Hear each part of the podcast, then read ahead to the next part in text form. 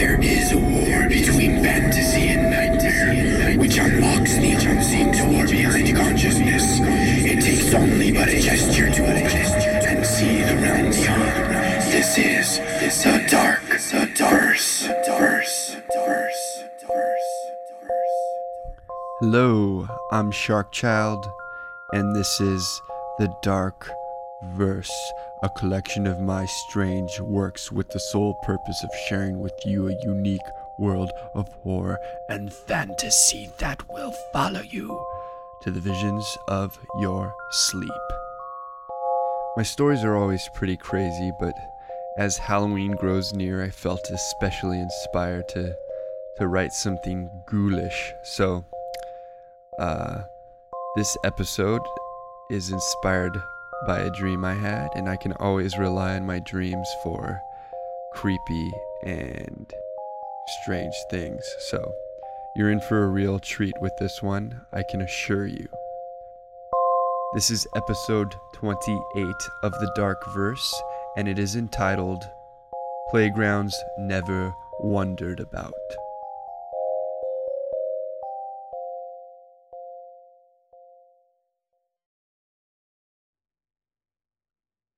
I awoke in a strange place, a land of repulsive architecture and grim colors. All I had with me were the clothes on my back and my cracked, fragmented mind. When I first opened my eyes, they rested upon a structure similar to that of a monument. The building towered above me with enormous pillars and high ceilings. Very detailed intricacies laced the surfaces of each wall, including sculptures of desperate creatures reaching outward, deep carvings of symbols and characters, and varying textures of stone ranging from smooth patches to jagged arrangements. Leading away from this building's large entrance was a great descension of stairs. The stairs fanned out as they progressed lower and ended at a small plaza. In the middle of this plaza, a dull, gray colored flag fell straight and motionless upon a pole erected in a ring of ashes surrounded by burnt coals. Spreading out towards the horizon, away from the monument like building, were other smaller structures with the same artistic augmentations but without pillars. In between these other buildings were several paved roads. The roads spanned until I could see them no more in the distances.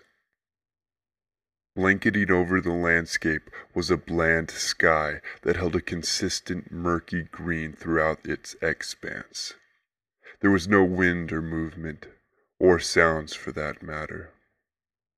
These things were the trivial items of the scene, but not all that there was to see. There was something far more perverse that hung in my vision, and that detail was people. They loomed all around, normal, average, everyday people. Some were walking, while others were standing in clusters as if in conversation. Some were sitting on steps, and some were leaning against pillars. But they did not move. They were rigid, stuck in the poses of a single moment, like the immaculate sculptures protruding from the buildings. I was sitting at the top of the stairs when I first peered at all of this. I rubbed my eyes several times to ensure my sight was correct. I even took a brief moment to take in a huge breath and let it sit within me allowing me to focus on every aspect of my existence my feet and my hands, and my chest and my flesh. And then I let out the breath. Everything was real, very real. Hello, I shouted out across the vast number of people who in return gave no signs of awareness or life. Is there anyone at all who can hear me? I asked, but again received no response. I climbed to my feet. I tried to remember what led me to this place, or what I was doing before I arrived here, but it was an empty slate. I began walking down the steps, investigating closely those people I passed by. They looked authentic enough at first glance, but I could tell there was something wrong with their appearances.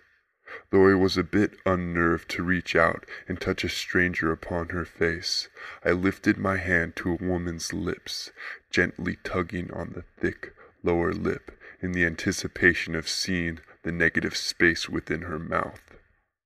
However, the lip was stuck and it was solid. It was not flesh. This truth was calming, but it did not make my situation any less disturbing. Whether real or fake, the number of people laid out across this mysterious place was overwhelming, to say the least. I continued walking down the stairs. The bottom of the stairs was not far when there first arrived a sound. It was steps. Looking towards the noise, I caught a glimpse of movement within the plaza. My heart sank slightly at the observation and then I spotted the culprit. There was a young woman walking urgently among the people. She was not trying to hide, but she did not acknowledge me. My glad to see you, I exclaimed. The woman still did not acknowledge me. Hey, I said in a confused voice. Hey, what are you doing? Who are you? There was still no response. I began making my way towards the woman. Meanwhile, she picked up one of the frozen people as if it was a balloon and began walking away from me. The person's pose did not change while being transported. Wait! I yelled. Hold on a second. She kept walking. I caught up to her. Would you just stop for a moment? I said while grabbing the man in a suit the woman held in her arms. She tried to continue walking on, but I resisted her and held her back. I pulled back hard on the man's legs, wanting control over the woman's attention. She would not let up, so I pulled harder. There was a snap. I fell backward, and the woman went forward. The legs of the man came with me, while his torso and everything else followed the woman. A pale, yellow liquid then oozed out of the man as if he were a cracked egg. The legs in my arms folded with the release of the liquid and became nothing more than a thick tarp. I immediately pushed at the collapsed legs to get them off me, but it took longer than I had hoped because the liquid had caused them to stick to me. Once I had cleared myself of the wreckage, there was another sound. The flag in the center of the plaza had begun to flap intensely, and as soon as it did, the woman ran away, relentlessly. I did not bother to call after her or chase her. Her quick start had already left me far behind. I sulked in rage at the lack of her communication and help. While the flag flapped, I could see what was printed on it.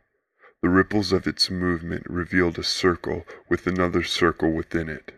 The second circle was solid. To me, the image looked like an eye, an eye that I did not feel well about looking at me. An avalanche of noise then befell me. Scraping and scuffling arose everywhere. Those creatures within the stone of the structures began to writhe and pull themselves from their eerie receptacles.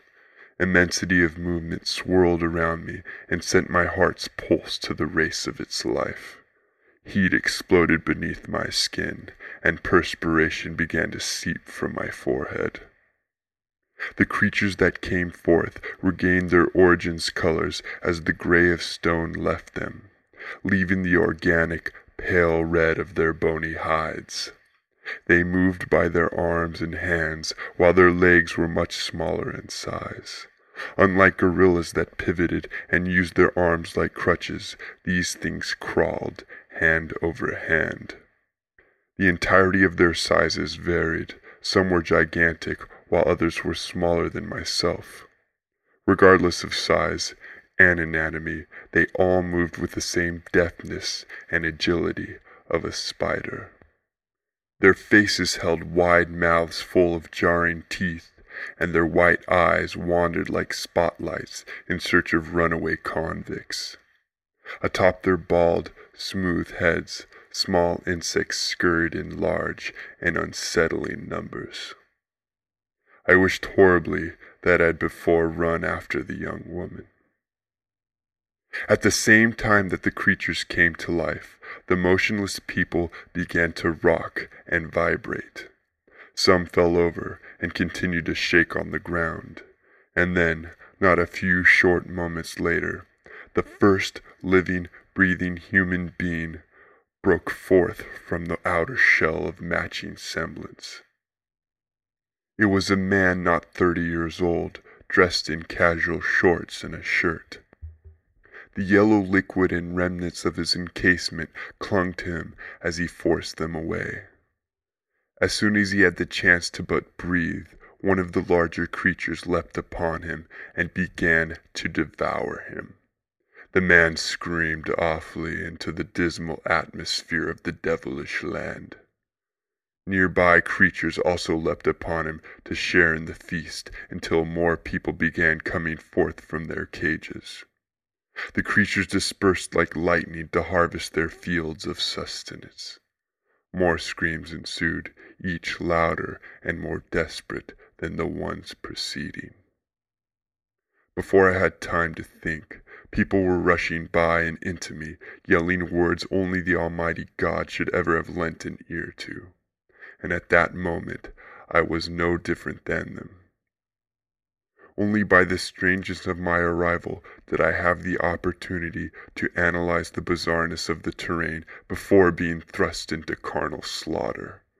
With that knowledge, I ran in the grip of shock towards the flagpole. My nerves convulsed, and I lost control of my lungs. Gasping for air, I fought through clawing humans to the circle of ashes. When I got there, I half jumped and half tripped over the coals, plunging into gray snow. What I thought to only be ashes covering the surface of the ground turned out, to my deranged luck, to be a pit of ashes at least two feet deep. With my shoulders and head still protruding as I landed, I quickly submerged my entire self. I placed my hand between the ashes and my mouth to give myself a slight space to breathe, but it did not stop ashes from entering my lungs. Even though I felt like I was suffocating, I continued to remain beneath the ashes, waiting for the holocaust above to conclude. When I arose from the putrid ashes, there was nothing left to behold. The creatures were back in the stone of the surrounding buildings, and the flag was motionless atop its pole. Even the grounds were vacant of any flesh, fluid, or the original, static human coverings. I remained where I was for a long while, regaining my composure and ease of breath. The same pitch of steps I had first heard when walking down the stairs of the monument like structure returned. I immediately knew it was the young woman, and crouched as low as I could within the ashes. I peered over the coals and nearby road to see the woman walking with another lifeless person. My stomach lurched.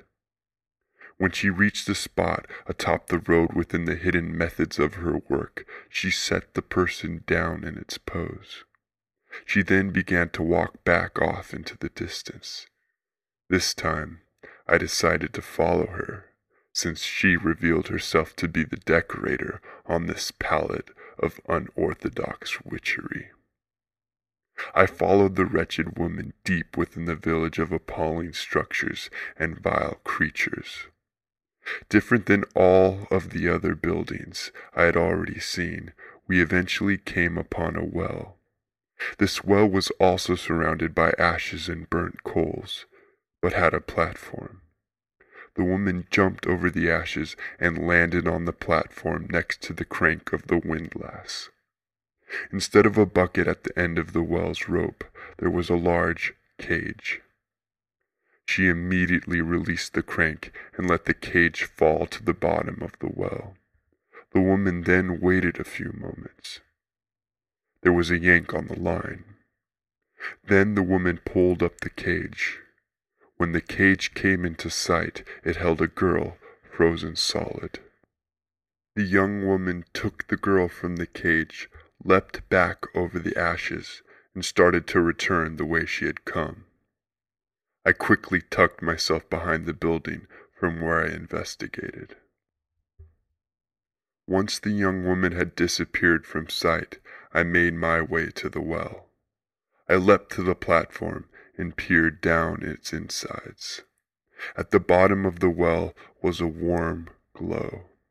As I gazed downward, I realized that my only hope of escape came from these nether regions. However, the individual portal cases of people were being acquired, it was through the well, and so the well was my link back to where I came from. There was no easy way to lower myself down, since I did not have any assistance. So, once I was in the cage, I kicked free the lock on the crank and let myself plummet down the well. The cage, and I in it, snapped the rope when we came to its end and crashed upon a rocky ground. At the bottom of the well was an ugly green thing in an alcove dug into the side of the ground, and when I arrived it was sitting at a table, eating something that smelled rancid. The thing was naked and had no cares about its ways. Its creator surely had no knowledge of beauty. When I arrived, the thing turned to face me and looked at me in shock. During the moment of the thing's evaluation, I had the chance to see the white, spinning cloud beside it. The spinning cloud had to be the device of human collection. So without waiting for the worker of the well's bottom to make the first move, I leapt into the twirling cloud. My essence stretched and contorted and traveled back to the reality from where I had come. The beeps of the heart rate monitor revived my awareness. I opened my eyes and looked around at the interior of a hospital room. My arm was connected to an IV, and my nose was connected to a ventilator. I was lying on a bed, unable to move, and could not tell if this was my true body or the body of someone I had entered. Nonetheless, relief rushed through my system. I reveled in the moment and attempted to push away the sadistic memories of the forsaken place from where I had escaped. I rested for a while and relaxed. But soon, as determined by the heart rate monitor, my pulse began to slow. I did not understand why, but my body was dying. 75 beats per minute, 50 beats per minute, 40 beats per minute. As I grew closer to death, I saw a thing similar to the one I evaded at the bottom of the well come forth out of a twirling cloud that appeared on the wall. When it appeared, I could not hear the heart rate monitor any longer. Then the thing walked to my side and placed its hands over my eyes. I found myself clawing through a shell and thick fluid to the screams of people all around me. Pain panic and evil undeniable hung thick in the air. I looked up to see the eye of the gray flag gazing at me, and then a pale red creature jumped upon me and stole me away from the land of the light. That concludes episode 28 of The Dark Verse. Make sure you check out all of my past episodes at thedarkverse.com or on iTunes. Also, if you want to add the Dark Verse as a friend, go to myspace.com slash thedarkverse. Or you can add me as a friend if you go to myspace.com slash sharkchild. Okay, have a great rest of the week and a happy Halloween and be on the lookout for my little Halloween special. I'm sure I'll have a little competition or something again this year, so keep heads out for that when the day arrives. All stories on the Dark Verse are the sole property of Sharkchild and cannot be used for distribution, publication, or monetary gain without my written consent. Sleep deeply and remember to love.